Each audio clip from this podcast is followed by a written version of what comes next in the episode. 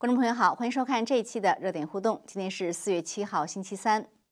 美国是否正在联手盟友抵制北京冬季奥运会？美国政府发出矛盾信息。昨天四月六号，美国国务院发言人明确表示正在讨论。然而今天，白宫和国务院先后表示，与盟友的讨论不包括改变对二零二二北京冬奥的计划。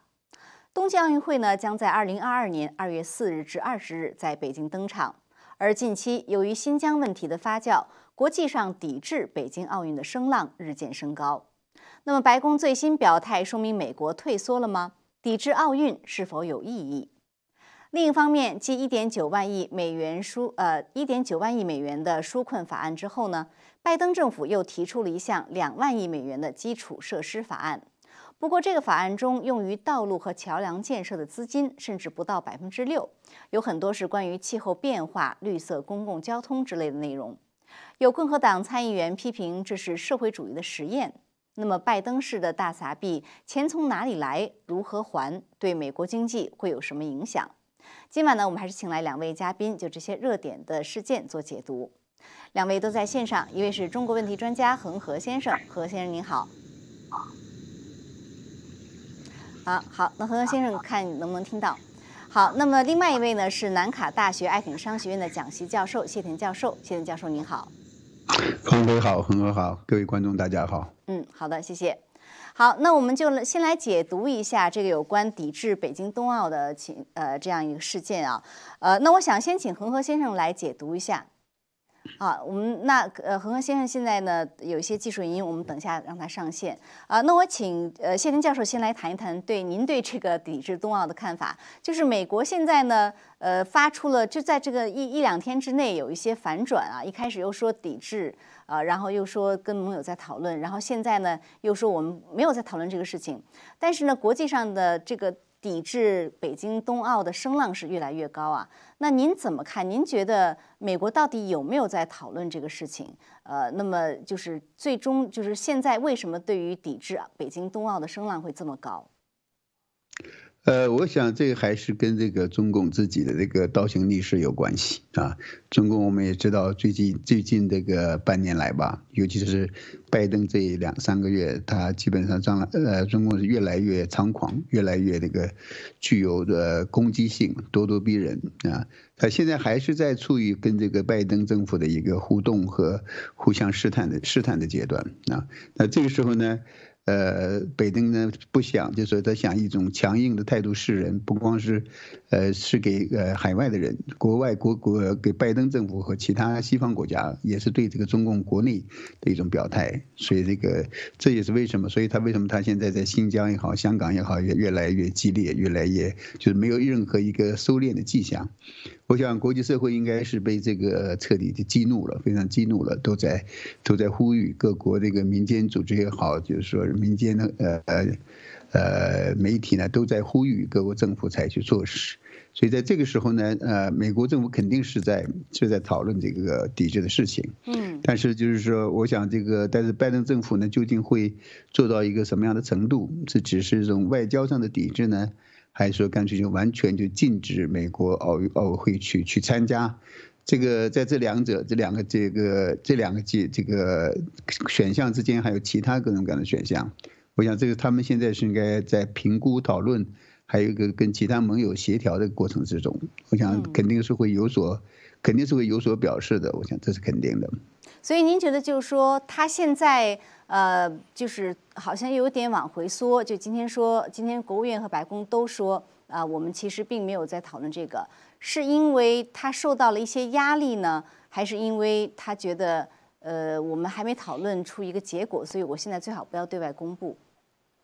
呃，我想这两个原因可能都有。第一呢，他是在考虑嘛，他也没有，他没办法回答。他如果说我已经在讨论了，或者你有什么方案，记者一问的话呢，他没办法回答，因为他这个选项确实很多。另外一个肯定是受到压力，这个压力呢来自中共的反弹，肯定是很剧烈的反弹。但是我想，同时呢，在美国呢，你不管是这个奥委会也好，还有那些所有那些北京奥运的赞助商，很多这些公司企业。他们都会施加非常大的压力，他们就是说很多对这些公司来说，很多人已经付出了很多钱，付出很多资金了。运动员那些代表呢，他也会说，我们已经付出了很多努力，做了很多准备，对吧？有的人还说什么体育和政治不要不要扯在一起了，就这些我们都我们都知道的。就是说，这个压力肯定是来自美国国内国外的，因为这些其中很多那些赞助商也好，或者一些一些呃组织的话呢，很可能是跟那个民主党还是关系比较密切的。所以我想，这个拜登政府确实是有这种国内国外的那个双重的压力。还有他们也不确定，我认为关德拜登不能确定，就是这个欧洲的盟友到底能不能够跟他们一起合作来进行这个制裁。如果是只是美国一个家一家去制裁的话，那可能中共都不太害怕。到时候他说最多啊，美国很很差劲，美国人不来了，我们照样比，对吧？呃，但如果光是一两个欧洲国家也没关系。如果是欧洲、美国集体缺席的话。那这个中共是肯定是受不了的，所以这个是最关键的一点。我认为呢，就是是美国如果决定制裁，是不是会很有效的联合所有的国欧洲国家、也欧美国家一起制裁啊？如果不制裁的话呢，他怎么对这些人权组织啊、各种新疆、香港这些组织，他们的压力他是怎么回应啊？他他必须有所作为，是完全无所作为，这是也是也是没办法接受的。嗯。那其实，呃，我觉得很多人也会有这个问题啊，就是说，呃，到底抵制奥运应不应该，或者说它有没有意义？呃，不少人呢，他如果说他反对抵制，他可能是觉得说，抵制奥运也没有办法改变中共的人权问题啊，呃，或者是说觉得对运动员会有伤害啊，呃，所以您怎么看？就您觉得应不应该抵制呢？呃，应该抵制是肯定的，肯定是应该抵制的。我想，这个中共政权现在做的所有的事情，所有的为了就是说来呃宣粉饰他自己，对吧？来欺骗世界全国际社会，来压制人权或掩盖他压制人权的所有的努力呢，都应该抵制。但是要是从呃呃坦坦率的讲呢，我也确实认为抵制的作用实际上是有限的。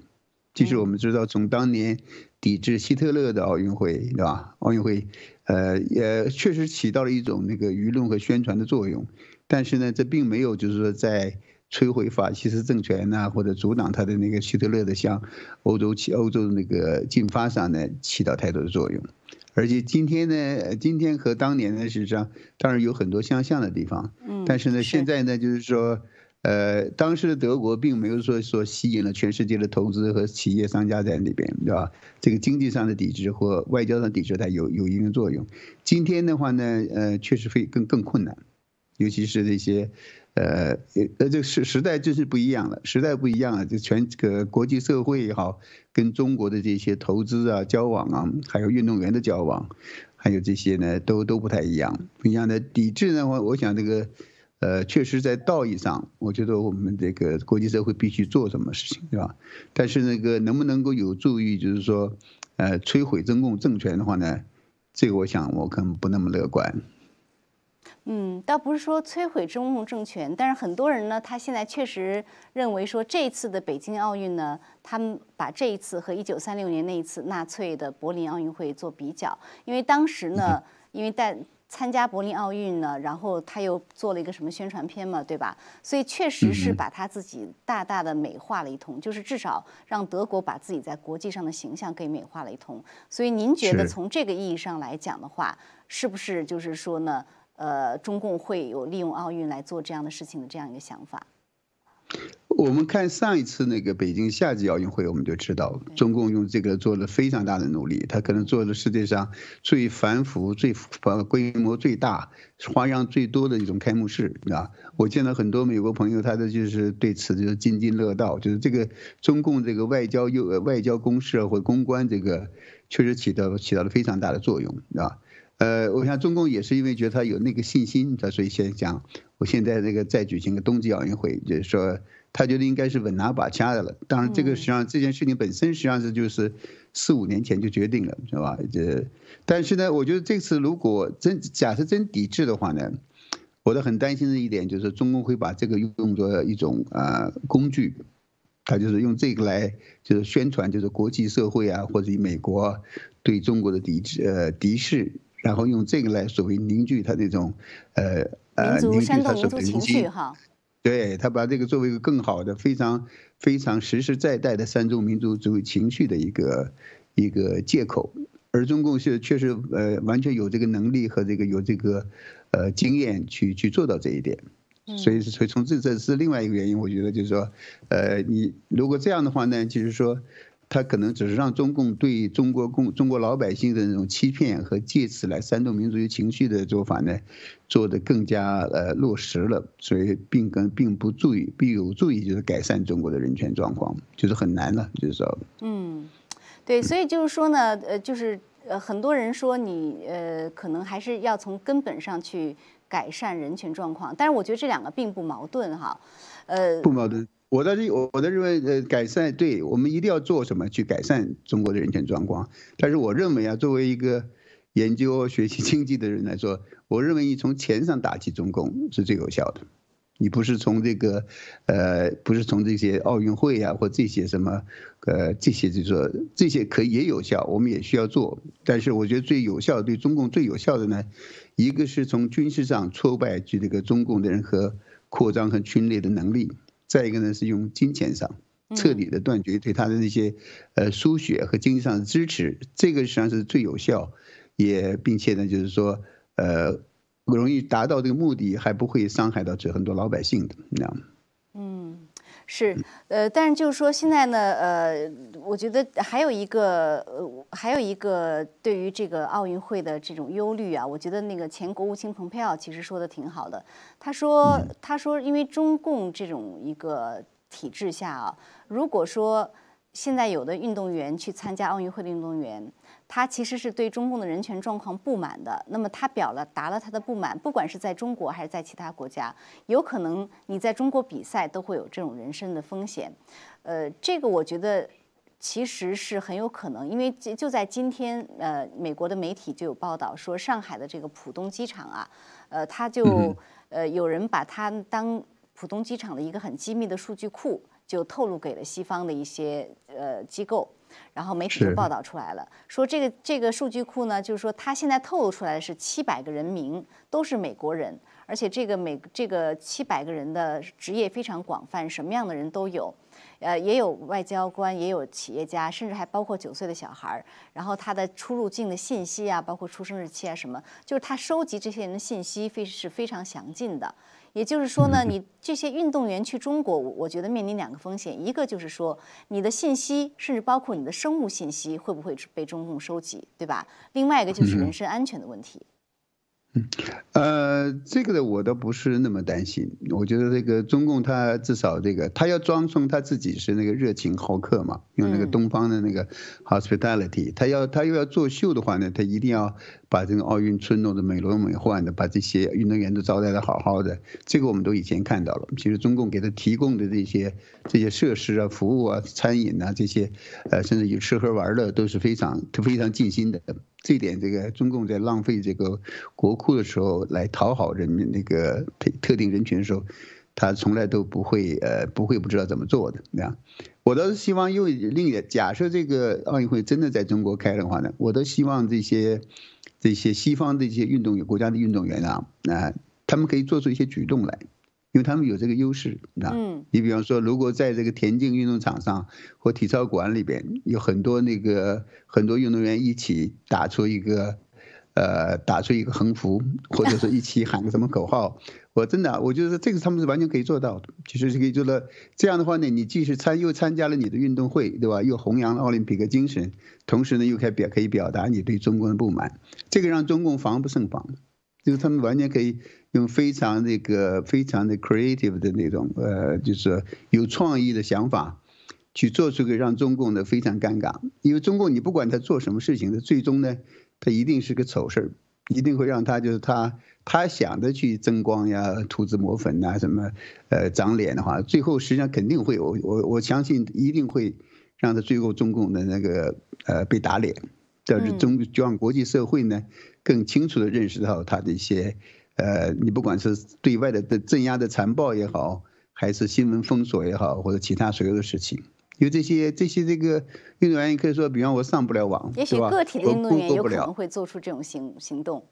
我相信他们会，我希望他们做到做到，因为这些运动员都是非常优秀的、很独立的呃人人格的人啊。他当他们当然不愿意错过这样一个比赛的机会，但是一旦他有这个机会去做的话呢，我相信他们会做出一些什么，做出一些什么非常有趣的事情来。但您不认为这个需要担心中共收集这些运动员的个人资料，甚至包括呃 DNA 啊一些生物信息吗？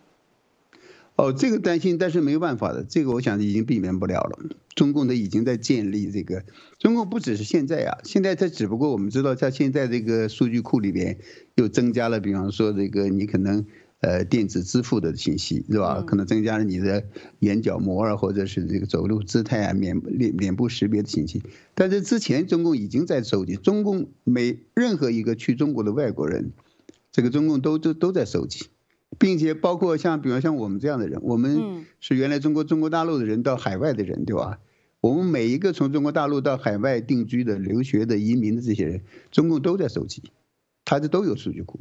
包括就是说在，呃，甚至离呃我们每一个人的家乡那些派出所，他们对我们在海外的一举一动都非常清楚。所以这个中共这个数据库原来就有，但是以前的话，它可能是。用那个纸上和笔，纸纸和笔来做的。现在就是说，它现在已经更新到一个全新的大规模的一个计算机系统。这个系统呢，现在更加完善了，加上是西方这些科技，对吧？将所有的摄像头和那个互联网的应用，再加上你这个，你进进海关的时候你要扫指纹嘛，对不对？嗯。每个人扫指纹的时候呢，你这个 biometric 东西你就已经进去了，或者你看你的眼球。它这个很很太容易了，这个嗯，我觉得这已经避免不了了，避免不了了。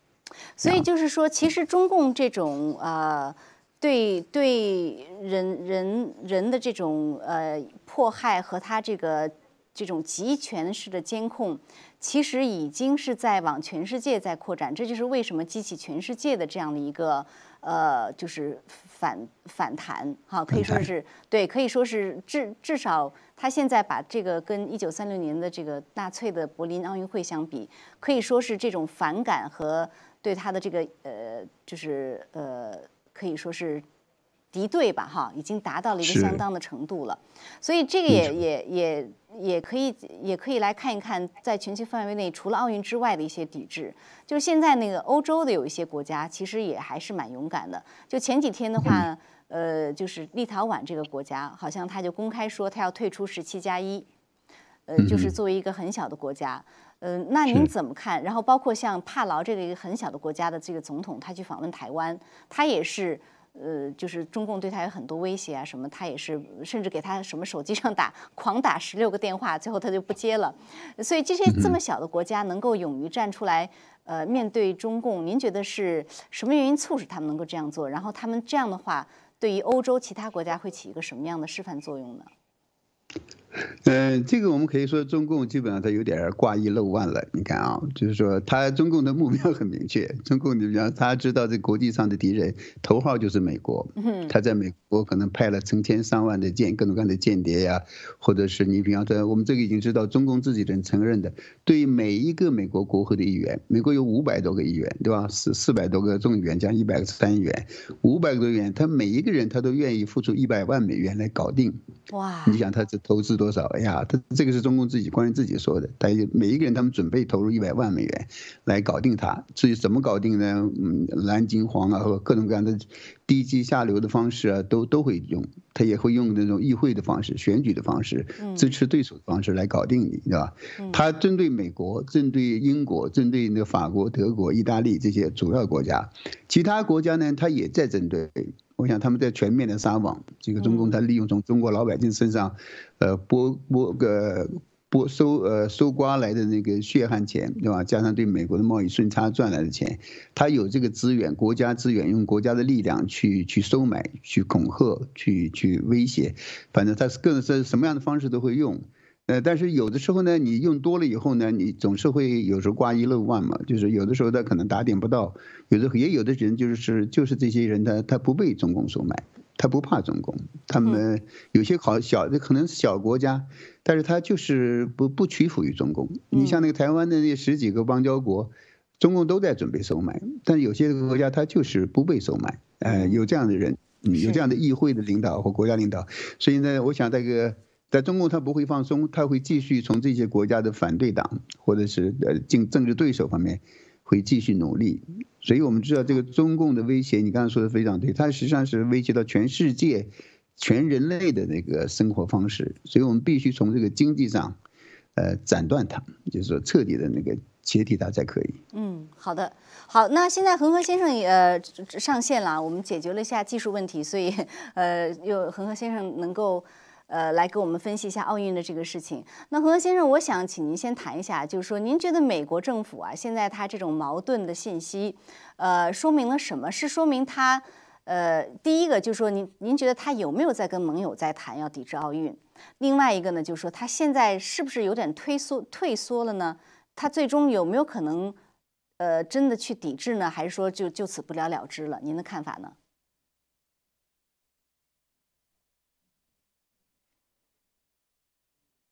呃，声音还要再呃看看声音呃我们能不能呃解决，呃那还要再测试一下恒河先生的声音哈，我们等一下再回来。那好，那这样和呃谢天教授恒河先生在测试声音之的时候呢，我们来谈一下下一个问题啊。因为确实呢，这也是美国国内另外一个热点，就是拜登呢，他在呃前一阵，现在上台没有几个月啊，已经呃花钱花了很多了，一点九万亿的这个纾困计划已经呃已经通过了。那么基本基本上这个纾困计划里就是给各方面的钱，给个人钱啦，延长失业补贴啦，给州。给团体，反正就是说，呃，真的是可以说是大撒币。那么现在这个两万亿的基建计划呢，是他刚提出来的，现在看来在参议院不一定能过啊。但不管怎么说，这个两万亿呢，很多人说里面其实真正用于基建的基础设施，比如说桥梁啊、道路或者什么，并不多。那么很多是什么？呃，这个这个气候啦，或者是什么绿色的什么怎么样了，交通啊什么的。所以呢，有人把它说成是一种社会主义的试验，甚至有人认为说这就是美国版的大跃进。您怎么看呢？呃呃，这是美国版的大跃进呀，这我觉得是是呃美国版的中国的四万亿。我们知道中共不是有一个四万亿吗？对对对，这现在是个美国的四万亿四万亿美元的一个一个大那个大傻逼也好，或大的一个刺激，啊？呃，有参议员说这是社会主义的实实实验啊，试验啊，我觉得已经不是实验了，这是已经是在实践了。因为我们看到现在这个左派呀，基本上是完全就是那个按照这个极左翼的那些社会主义的路线在走，并且很多还不光是社会主义、共产主义的东西，实际上很多已经是反人类的。你比方说对那些，呃，就说这在颠覆美国那个传统的家庭啊、婚姻啊、男女啊这些这些观念，就是完全是反人类的一些措施。所以这个呢。是走向了社会主义，实际上一种真正切切实实已经在实践社会主义，就是也是在实践这个共产主义的初级阶段了。嗯，所以对美国来说是我是非常危险。我认为美国现在，呃，正在走在一条非常危险的路上，全世界都是。很多很多朋友，嗯，跟我们私我私下交流，很多人都担心这个世界会打起仗来，或者战争在逼近。我问他们：“你为什么有这个感觉？”有的人跟我说：“他就他就是有这个感觉，他看到这个世界上各种各样的恶的、邪恶的，就是说不，就是说各种各样的落堕落的力量呢，在慢慢的得逞，在慢慢的就是说呃占据上风，他会有这种这种感觉。那回到这个两万亿的一些基础设施法案，像你讲的，呃，就是这样。我们知道这个一点九万亿的那个纾困法案，其中是只有百分之十是真正就是说。作为这个每人一千四百美，嗯，哎，对已经直接相关的，其他那些全部都是那种 pork pork projects，就是给这种各种各样的这些利益团体的那些呃这些东西，所以这个这个非常荒唐。呃，这个并且这一点九万亿还没派发完毕，现在又推出两万亿，这个两万亿里边，你刚才提到，它实际上直接只有。呃，不到百分之十是真正的所谓的一个基基础建设，这个这点我承认，就是实际上美国的这个很多基础设施确实需要更新，没错。但这个在这个呢，实际上是川普在他这个基础设施建设里面方案里面已经早已经提出来了，早已经提出是没有机会实施而已，对吧？嗯。这些美国的公路，比方说我们每天开的这个公路，有些桥梁，美国是几百座桥梁需要修缮，对吧？然后呢，港口这这些都没有问题，对吧？呃，但这个呢，并不需要两万亿美元，这不需要两万亿美元。那现在他们这个共呃，民主党人现在搞的另外一个把戏呢，就是他开始偷换概念，他把这个基础设施那些呃概念开始开始改变了。什么都叫基础设施了，是吗？呀，是什么都要设施设施？正如刚才我们聊天也说到，他就说好像阳光照到的任何东西都是基础设施。对。啊，那你可以说太阳底下的所有的设施都是基础设施，这样。有一些呢，确实是应该作为基础设施的。我觉得有两点啊，一个是比方说这个互联网，嗯，这个我认为确实是基础设施，毕竟我还认为不光是互联网本身对吧，不光是这个网络本身，或者包括这个卫星体系，还包括那些网络上最基本的那些运作的那些软件和网站，包括社交媒体，我认为社交媒体都应该作为这种网络的基础设施，因为你上网的话，如果这个网上没有没有这些购物网站，没有社交媒体，也没有这些新闻网站的话呢？这个网络就是就是一堆铜线或一堆光缆，对吧？所以呢，这个一定这个网络之所以存在的话呢，它一定是就是说，嗯，一定是跟这个这个相关的硬件有有关系的，对吧？但是呢，它如果说进一步把这些什么，比方说免除一些社区大学的学费呀，或者是其他那些跟的所谓绿色经济相关的话，也也加进来的话呢，这个就走过头了。是，而且我觉得最主要就在于说，呃，如果说这样的去撒币的话，我想，呃，最主要的，我想先问两个问题，一个就是说，那他的钱从哪里来？另外一个，你这个一点九万亿也好，两万亿也好，以后再怎么也好，你你总要还啊，你这个钱，呃，就是应该从从，就是说，不管是从哪里来，你你都要去还回去，对不对？你你是还是说你完全是靠运钞吗？那那不太可能吧？呃，他他一定要要靠运钞的，这是肯定的，对吧？那钱哪里来？第第一呢，我们知道这个政府它是不制造财富的，对吧？对。第一呢，所以它来的这个一个是收呃加税，增加税收，对吧？增加税收，增加政府收入来支出。嗯。另外一个呢，就是借借钱，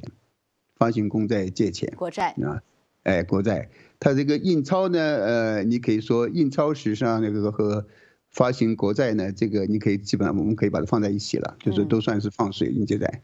那这个印呃征税这部分，这个拜登已经提出来了，已经说得很清楚了。他这个八年时间两万亿的开支的话呢，他有个十五年的融资途径。你看啊，哦这个就是就是典型的寅吃卯粮了，就是说他需要八年来八年时间来花掉这两万亿，但是你需要十五年的时间呢，把这个把这个钱给还上，把这钱给给凑齐。你想这个就是这就是最典型的寅吃卯粮了，对吧？是。你说你说我们比方我们买我们买房子，个人买房子，我们贷款买房子，对吧？你买你可以买一个三十年的贷款或十五年的贷款，因为你至少可以还可以生活这个三十年、十五年、三十年。当你当你以后那个呃去到另外世界的时候，你至少可以还掉这个债务。他们根本就不打算那个不管这个还能不能还得了，对吧？还有他这个税法。本来这个川普的税法，川普二零一七年的税法呢，已经把这个美国的这企业税啊，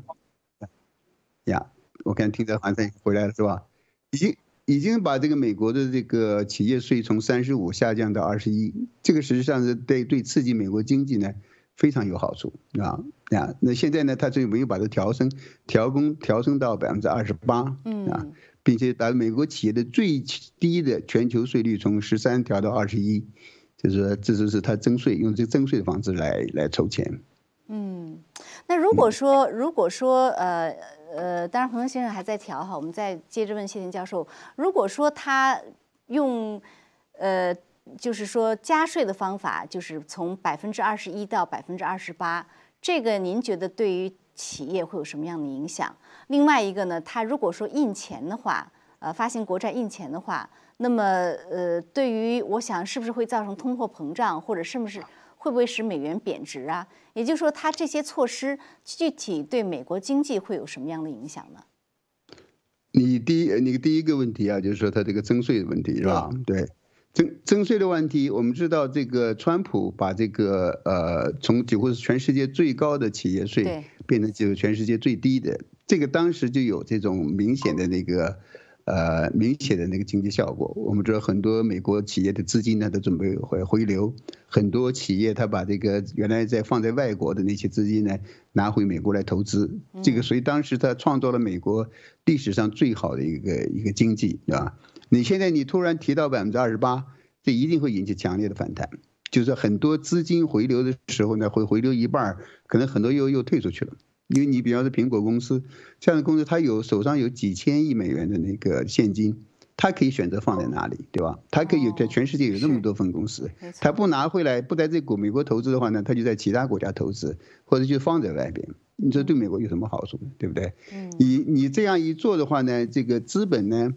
呃，资本是非常聪明的，我们知道，资本家是非常聪明的，他有那么多聪明人帮他想各种各样的办法，就是把这个资金呢不拿回来，或者去到其他地方投资，或者是其他国家，其他国家都是虎视眈眈，他们都在想办法吸引美国的资金，所以这个对美国的经济，就是说我们对投资的影响是非显而易见的，一定会发生，也会会减减缓这个经济复苏的步伐。当然我知道，我们相信这个美国第三季度经济一定会增长，一定会增长。原因并不是说拜登的那个能力，或是呃他的方方针，而是因为美国这个过去一年因为疫情关闭啊，这个经济下滑太大，所以一定会一定会回来。但是那个如果他增税，对吧？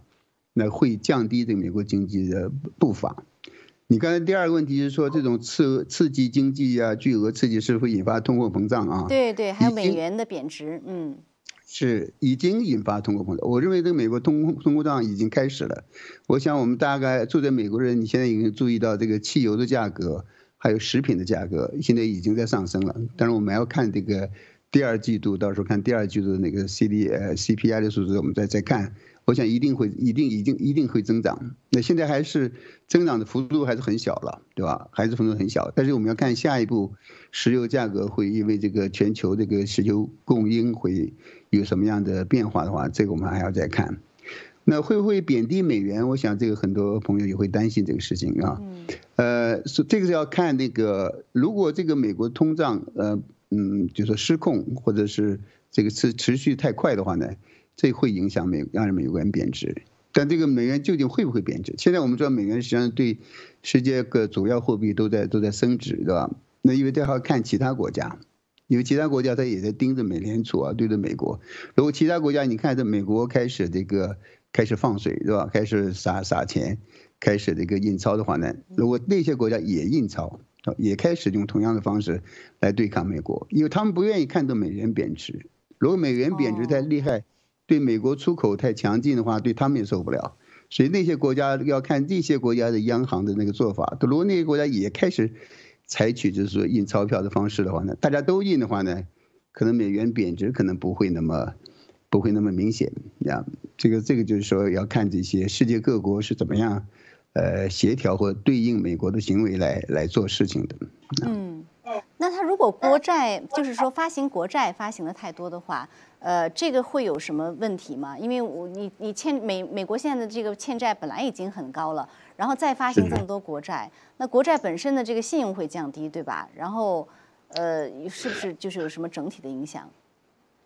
呃，美国国债信用应该还不会改变，因为它在美国国债的它的那个，它被认为是这个我们叫做那个。呃呃，zero risk 就是 risk risk free 就是没有风险的，呃，我想现在至少现在看来，未来几十年看来，美国国债还是世界上最安全的一个债务的债券，呃，不会有这个风险，因为它是用美国的那个国家来担保的，所以美国这个呃国债的信用不会受影响。但是呢，现在这个美国十年期的那国债的收益率已经在已经在持续上升了啊。持续上升的原因呢，就在于它这个选择价格的下降，对吧？它的收收益率上升，收益上升意味着美国以后那个未来在继续发债的时候呢，它这个债务成本就是利息成本会越来越高啊。那对美国政府的收入来说，现在已经很大一部分除了付这些 social security 啊、社会安全、医疗保健的这些，呃这些东西外呢，更多很多实际上是付利息的，对，以后意味着可能要付更多的利息。那这个对美国来说，对呃不是一件好事儿，不是一件好事儿，所以这个这收益率升高这个问题呢，就是说它会带来一些长期的一些长期的问题，是让这个美国政府的负担呃会越来越重。当然，你刚才提到一点很重要的观点的一点，就是说美国的国债已经从这个奥巴马时期开始的时候，大概是十万亿美元左右，对吧？奥巴马这八年下来以后呢，涨到二十万亿，哇！就从原来亚洲从原来大概相当于美国 GDP 的百分之五十涨到百分之一百，那当然后来再过这几年呢，我们也知道，因为这个几次的这个纾困方案，对吧？嗯。上次不是给每家发了多少？是一千四还是一千七？我忘掉了，对吧？是。对，是吧？一天，这次又发了一件事，然后这些所有这些纾困呢，购买医疗器备、器材啊、药品、开发药物这些费用的话，现在实际上已经达到百分之呃，已达到二十八万亿了。如果这事情很已经是很危险的，对这些我们这个中国人也好，东方人这些，我们这种量入为出啊，或者储积极储蓄这种心态来说，这个已经是蛮有点有点那个接近可怕的状态了啊，因为超过百分之一百五十。呃，到一百百分之二百的国家呢，已经不是很多了啊，所以呢，我是觉得这个实际上是把美国带向一个非常比较危险、不太不健康的一个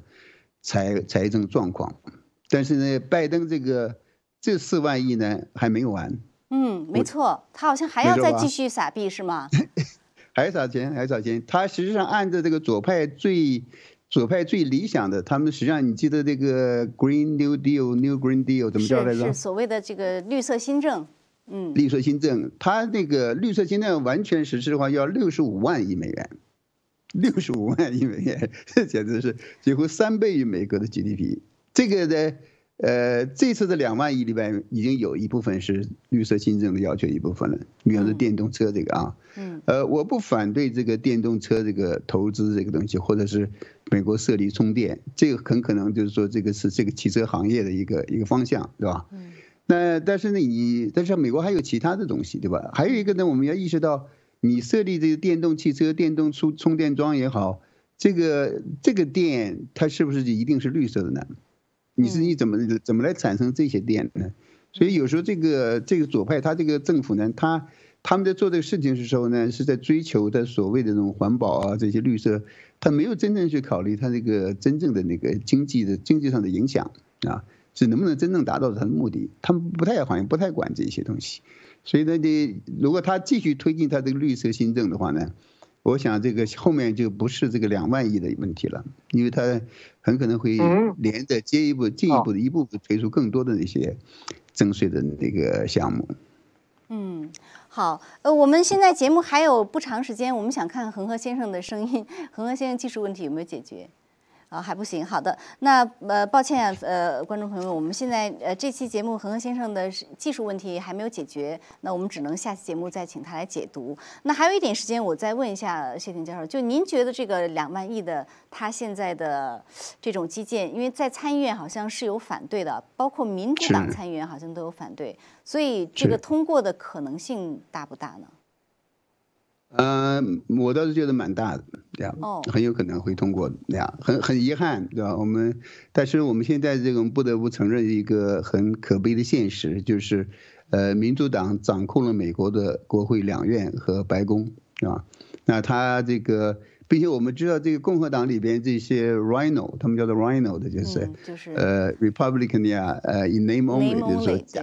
啊，in name only 就是假假共和党人。这些人很多很多，那很多很多的话呢，呃，这些人在关键的时候呢，他们会会会临阵脱逃，会缴械投降啊。还有一点关键是这个，我觉得这个还是在人性的弱点方面，就是说，呃，那天我不跟你聊天的时候，我们说到你看没看看过美国那个电视剧叫做那个《纸牌屋》嘛？嗯，啊，对，《House of Cards》里边那个电影当然是它是电视了，电影了，它是那种夸张，但它实际上描述的那个过程呢，实际上是蛮真实的。就是他这个任何一个法案背后呢，都有这个民主党、共和党这些议员之间的这种角力，而这个两万亿，我们知道，民主党后面有那么多的，就说它实际上不是跟这个经济或跟那个呃复苏也好，或者这个什么呃呃跟这个基础设施没关系的东西。对。这些东西它用在哪里呢？这些三万亿还有上上面的一点九万亿那些百分之九十的这些，这些钱都在用在各种各样的那个猪肉项目，就是说我们要做叫 pork project，给钱的就是给你好处，给钱的对，就撒钱的或者是满足这些各种利益。所以这些呢，他如果需要，比方说需要十个共和党呃共和党的议员来反弹呃来跳跳槽的话，他只要给这些找选择这些，他们会一个个看每个员你的选区呀。哪些项目会让你受益？这个项目给你给你几百亿过去，那他那些有些议员可能就会，他可能还觉得理直气壮，他觉得我这个你看，这对我这个选区，对他下一次明年的选举有益，对吧？他他可能就会叛逃，并且他还振振有词，这是为了我的选区，他的选民们可能也同意，所以对他们来说，他他给他的选区捞来了好处，他也可以保证他自己明年还继续当选，然后呢，他就他就不会无所顾忌，所以我觉得这个是很很遗憾的呢，就是会有很多很多那个很多人会叛叛叛变，他不会，嗯，你说。嗯，但是就是说我我我呃，这个实际上就像您刚才说，它已经不是一个社会主义的试验了，它是一个实践了。所以一方面他在用用就是政府去花这么多的钱去做你很多很多事情，政府主导的事情，这就像是肯尼迪参议员说的，呃，现在的那个政府是经济中最大的参与者，而不再是私营部门了。所以，相当于你政府在真的是走计划经济这个路。另外一方面呢，它很多东西呢，又是抑制自由经济的发展。不管是你的所谓的什么不能开采啊，对吧？还有所谓的新能源啦，然后气候变化啦，你又不能怎么样要清洁啦什么？其实很多东西都是在压制经济的发展。那你一升一降的话，你你这个社会要走向哪里？你很快就是一种社会主义的，甚至走向破产都都不是很远哎。没错，所以不很多人认为就是说，美国正走在那个委内瑞拉的路上。委内瑞拉就是搞社会主义，搞的那个从南美洲的那个富裕的明星变成一个破产的破产的国家。美国就是走在这条路上。就说这个实际上你看起来好像这个很多有为什么也有这中国但我们刚才不说有点像中国那个四万亿吗？对吧？那就是哎呀，那因为就是中共也在用这个用这个。四万亿就是来支持的一些各种要疯狂的基建，所以中国叫基建狂魔。现在美国这个到不到基建狂魔的话呢，我们还在看。对，但是你呀，但是你知道这个政府他在投资这些东西。桥梁、公路建设的时候呢，它的效率非常之低。嗯，但是我想每个人你在你在路上开车的时候，你就会看到，你看过我们的路，我们各个州都有这个 DOT，对吧？Department of Transportation，建建筑部建设呃，就是说公交通部了。对，你看看他们修那个路，那个费了多长时间？短短的一条路，哎，是，就是换个姓，增加个链接，修都花了多少时间？我想最好一个例子就是大家都熟悉这个呃马斯克现在搞这个他这个 SpaceX 这些东西是吧？他他不管探索月球也好，火星也好，你看他那个进展，他就那么一点点钱，那么一点点人，